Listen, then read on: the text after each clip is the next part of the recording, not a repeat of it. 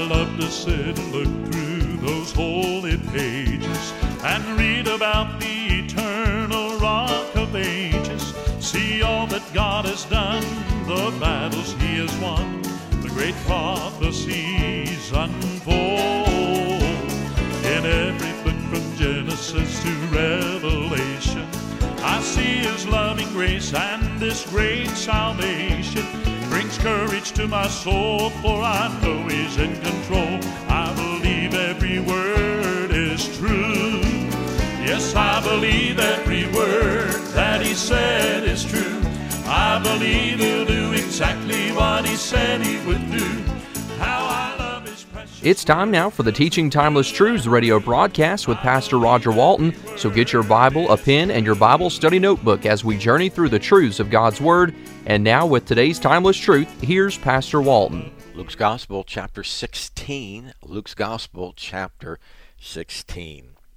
As we continue through the book of Luke and we look at the wonderful things of our Savior, and by the way, Matthew, Mark, Luke, and John, wonderful books to read in your devotions and uh, go through them. And if you will go through them at uh, pretty good pace, and what I mean by that is read uh, several chapters a day and just go through the first four books of the New Testament and you read them maybe over and over again every maybe take it break it down into the quarters three months to go through it and do it four times in a year you're going to find as though as they tell from their v- viewpoint and their perspective you'll get the different things you also pick up on how many times things are repeated not everything's repeated but some things are and usually when that's the case god has uh, something he wants us to get now here there's a principle in here you got to be careful it's a parable not to make it say what it doesn't say. It's not uh, rewarding this man for his wrongness. It's uh, rewarding him for his thinking about the future. And it's going to apply it to us in a different way. And you'll see that as we look at this parable of what the Bible calls the unjust steward. And we're going to see what his problem is. Verse 1 says, He said also unto his disciples, There was a certain rich man which had a steward. That was not uncommon in the days that they lived. Rich people would often have a manager, and uh, this would be more like our financial planners of today uh, that would advise, and also like our uh, managers in business who make sure that the accounting, the checks are written, and all these things. And the same was accused unto him that he had wasted his goods.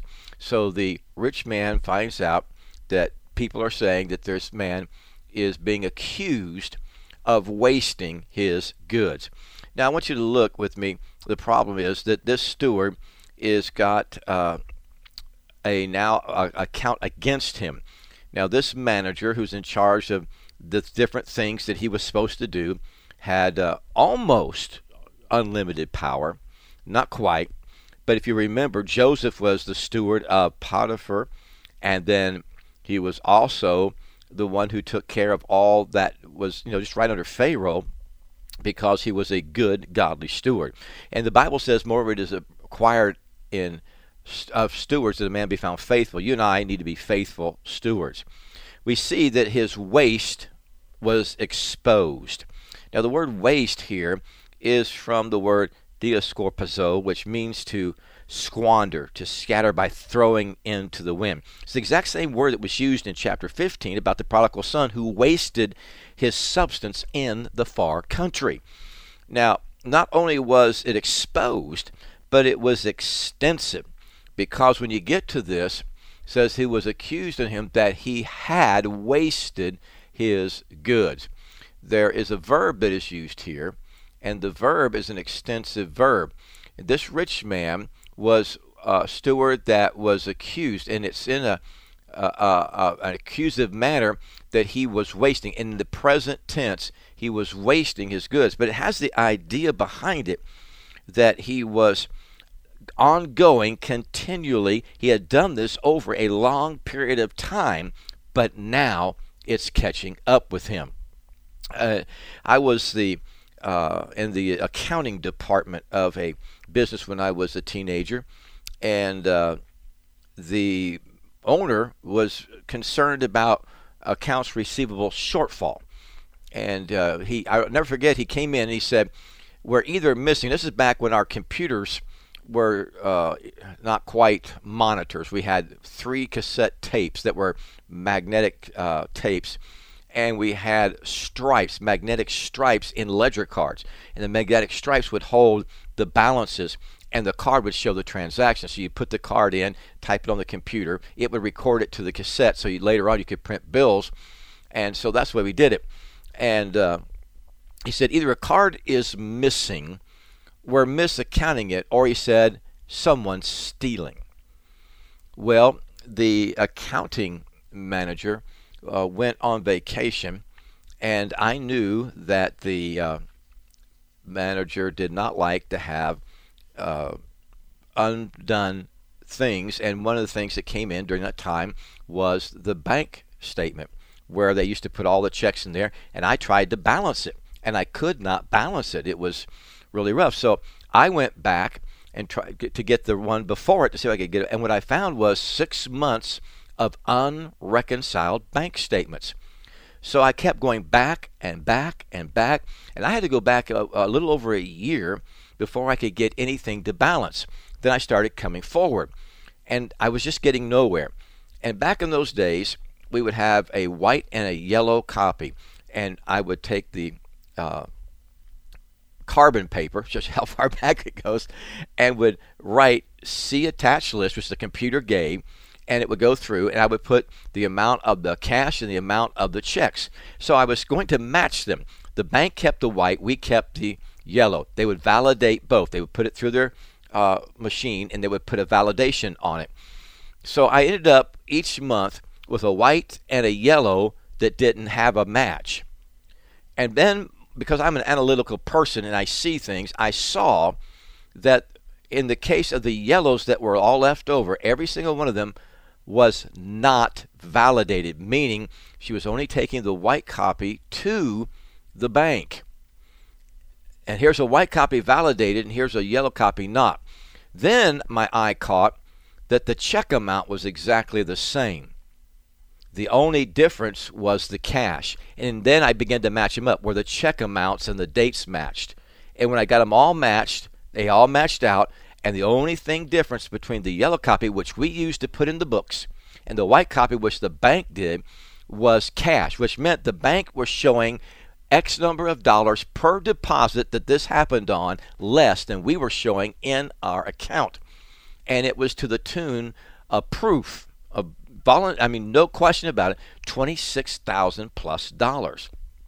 Okay, that is the kind of thing that shows up when somebody finally gets up. It, it finally catches up.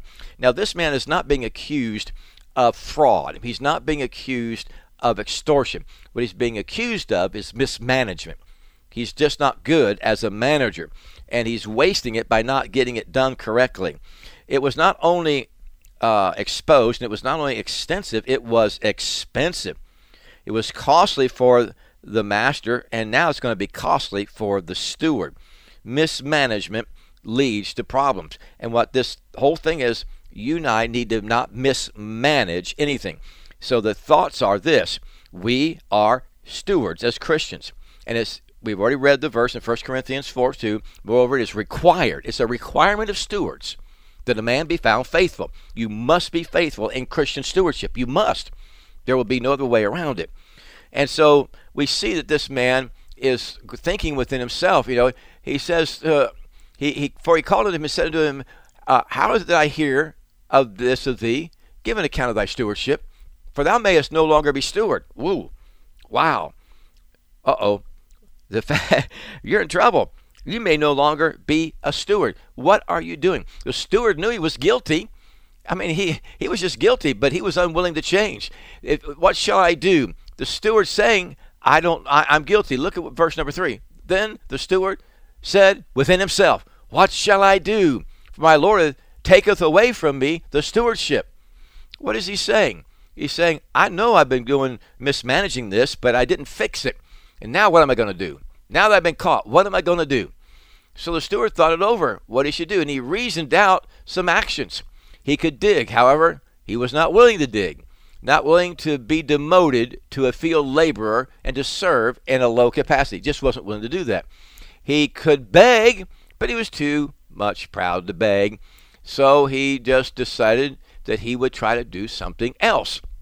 And what he tried to do was figure out a way that he would be hired by someone else. So he said, in, uh, to dig to beg I am ashamed. I am resolved what to do. I am resolved. I've got a resolve in me. I know what I'm going to do.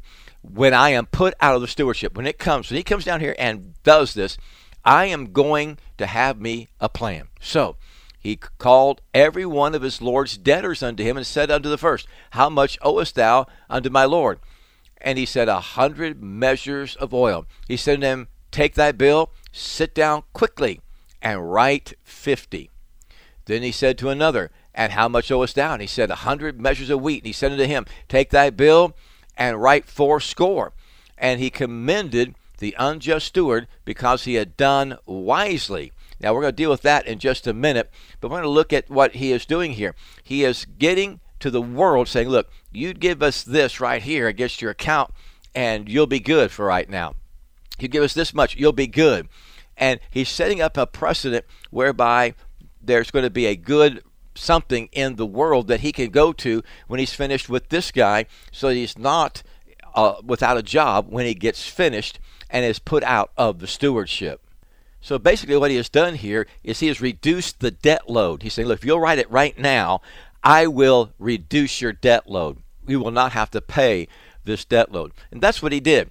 Now, the Lord comes and commends his steward. Now, that's kind of interesting.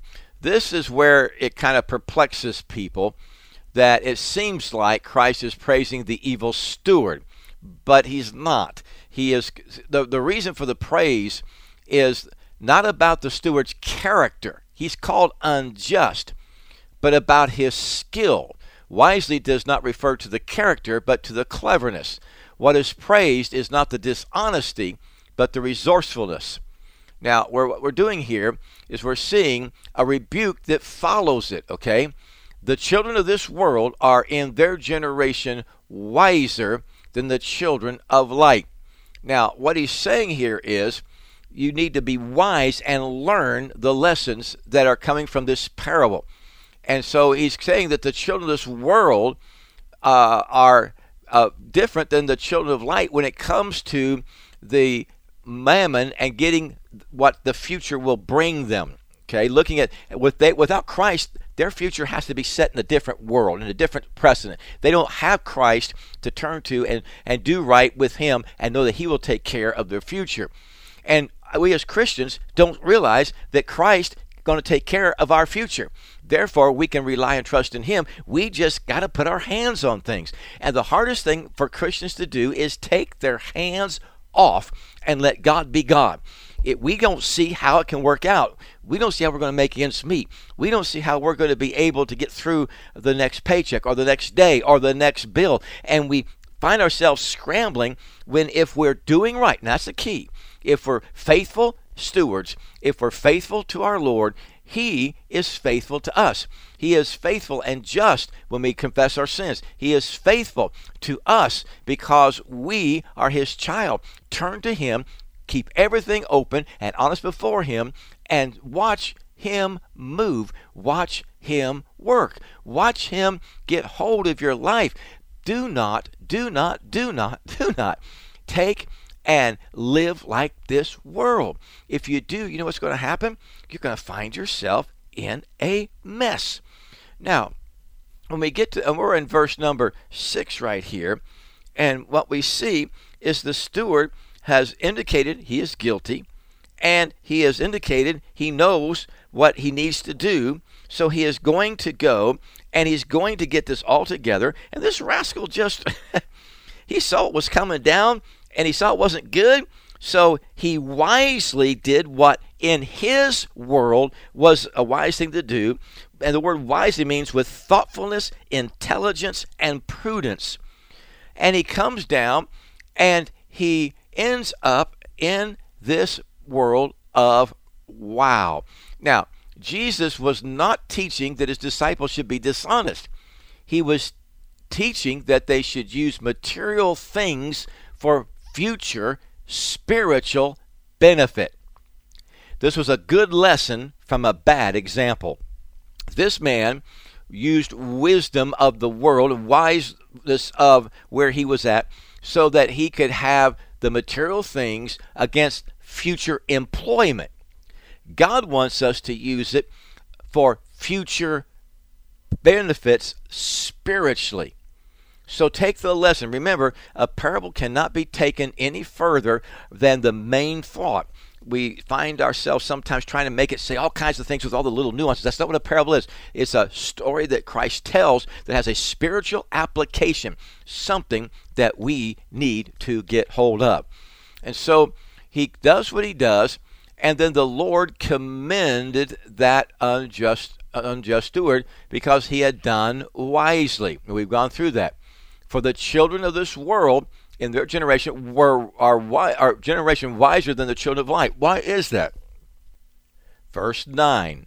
Listen to what it says. And I say unto you, make to yourself friends of the mammon of unrighteousness, that when ye fail, they may receive you into everlasting habitations. Now, let me just explain. This meaning is simply this that we should use money in a way that is our friend and not our enemy. The love of money is the root of all evil, not money. It takes money to do things. Now, what he said here is make to yourself friends of the mammon of unrighteousness that when ye fail, the idea of that word fail is simply when it runs out, when it's no longer available, when this is gone, that you still receive into everlasting habitation. He's saying this man realized he had failed and he had run out of time, but he made provision to get himself into the future and not be on the shelf. So then he goes on and makes this statement right after it. He that is faithful in that which is least is faithful also in much and he that is unjust in the least is unjust also in much. Now, here we see the rebuke against the unjust part. The wise part is his action for correction, but he's unjust, and that is a wicked thing. We are dealing with the word faithfulness here. Faithfulness. The principles of faithfulness. Now, he's going to give us some of those principles. And one of the things he's going to tell us is that we need to be faithful in the very least of things, the littlest of things. If you can't be faithful in a little thing, you will not be faithful in a big thing. We, we cannot jump to the top of the pyramid when we have not worked our way from the bottom, proving our faithfulness in the little things of life. You know what? There are little things in the Christian life that we can start out with. Number one, we get saved, we start to read our Bible. That needs to be put into a, uh, not just a practice, but a uh, a put it into a daily this is what I, I have to have this. I need this. This is what I must do. Don't put it into the realm of, oh, no big deal. I can skip today. If you can skip today, something's wrong. We must be dependable in the Word of God. We must be uh, faithful in our prayer life. We must be faithful in our taking what He's saying and putting it into practice so that we are now putting the word of God into our heart that we might not sin against God, trying to put that guard in our heart against sin. Blessed are they that hear the word of God and keep it, guard it, put it in their heart. Wherewithal shall a young man cleanse his way? By taking heed thereto, according to thy word, with my whole heart. That's the only way to do it. Have I sought thee? Oh, let me not wander from thy commandments. That's the key. And that's what he's saying here. Faithfulness, faithfulness, faithfulness. You must be faithful. And if you're not in the little things, you will never be in the big things. It's just that bad. And if you're going to be unjust in the little thing, you're going to be unjust in the big things. Probably this man started out in his life and had some patterns that were unjust. But he was in the world, he got through, and then he was continued to be unjust. He was sloppy in his management. And it came back to haunting. Now, verse 11 If therefore ye have not been faithful in the unrighteous mammon, who will commit to your trust the true riches? Christ is saying, if you can't be faithful in these things, in this little realm over here, the unrighteous money. What he's saying here is the money that you are using uh, for the wrong reasons, in the wrong way, in the wrong manner. Then how do you expect to have the true riches of God provided to you? How can you have that? And if you've not been faithful in that which is another man's, if you can't be faithful with that which is someone else, who will give you that which is your own? I mean, who's going to give you something to own when you can't be faithful in somebody else's? Here's the another principle for you. You no servant can serve two masters. You cannot do it. For either he will hate the one and love the other, or else he will hold to the one and despise the other. You cannot serve God and mammon. You can't do it. You cannot serve God and money. It's impossible. You must have a way. Now, you said if you're not faithful and you're just going to stay that way, who's going to commit to your trust anything that comes from God? You're going to have to have devotion that is devoted to Christ. He said you must serve Him not mammon. If you are going to be serving two masters, it doesn't work. You can't do it. Somebody loses. And I'll guarantee you, with the world, the flesh, and the devil, they usually win out. In fact, if you don't know what you're going to do when something comes upon you, you'll probably go the wrong route. But if you practice in your mind, I'm going to stay godly, here's the biblical principle I'm not violating it.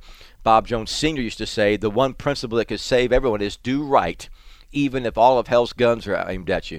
Do right if all the stars fall out of their socket. socket. If you'll just make up your mind, you'll do one thing based on the Word of God. I will do right. And you put in your heart the Word of God so it can come back and the Spirit of God can take that verse and put it firmly in you. You can make that your act. Now, we come down to the wonderful Pharisees. And of course, we just love the Pharisees, don't you? And the Pharisees also, who were covetous, they were those I give me, I want, fond of all that money, and did everything they could, heard all these things, and they derided him. They sneered, they smeared, they mocked. I mean to tell you, they just scoffed at him.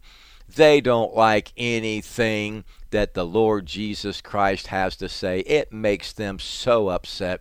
And so Jesus had something to say. Verse 15 And he said unto them, Ye are they which justify yourselves before men.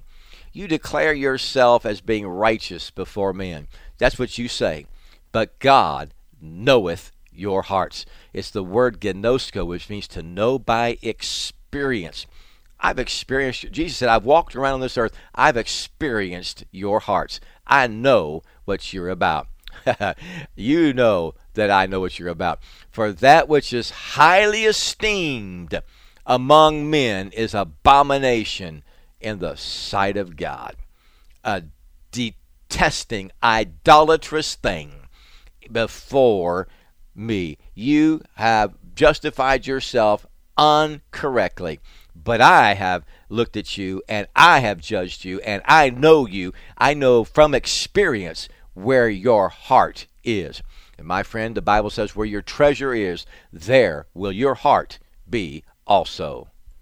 Over in Mark's Gospel, chapter 6, 7, verse 6, he had answered and said to them, Well hath Isaiah prophesied of you hypocrites, as it is written, This people honoreth me with their lips, but their heart is far from me.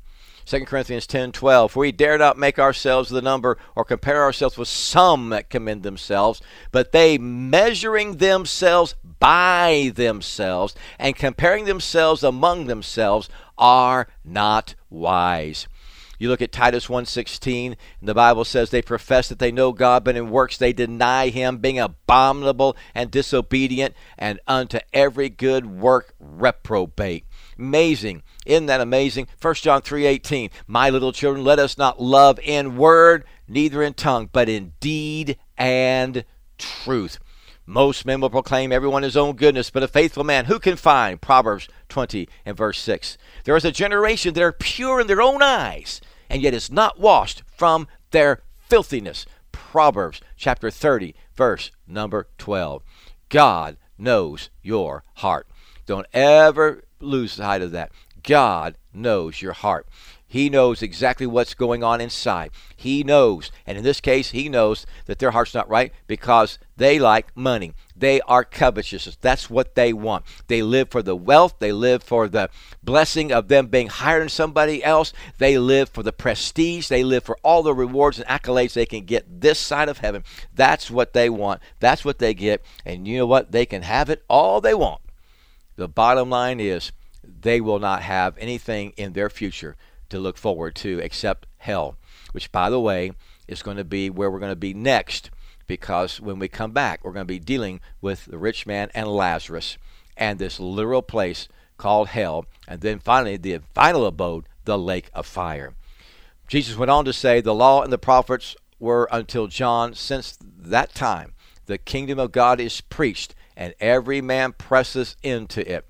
Uh, meaning, they crowd oneself in. They're being seized. Here he's talking to them about, here I am. And he said, but here's the problem. It is easier for heaven and earth to pass than one title of the law to fail. Not one thing will pass from this law. Not one thing. What he's telling them is, you are going to say you you you you have the law. You Pharisees say you have, but you've invented laws, invented laws. You just watch and see.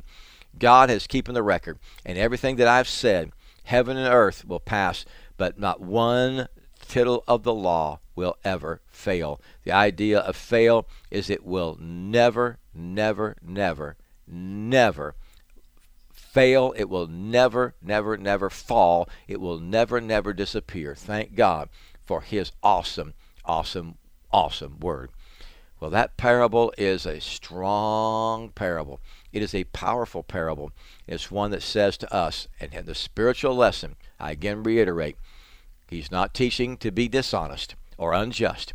He's teaching that we should use the material things that we've been given not for unrighteousness, but for future spiritual blessings, future spiritual benefits.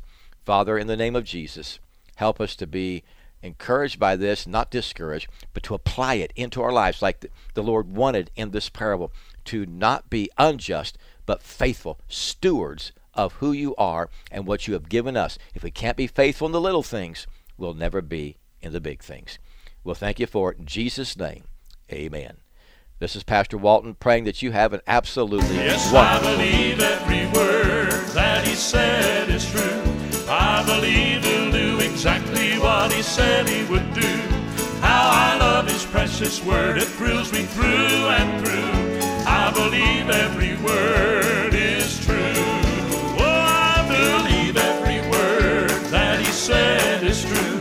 I believe he'll do exactly what he said he would do. How I love his precious word, it thrills me through and through. I believe.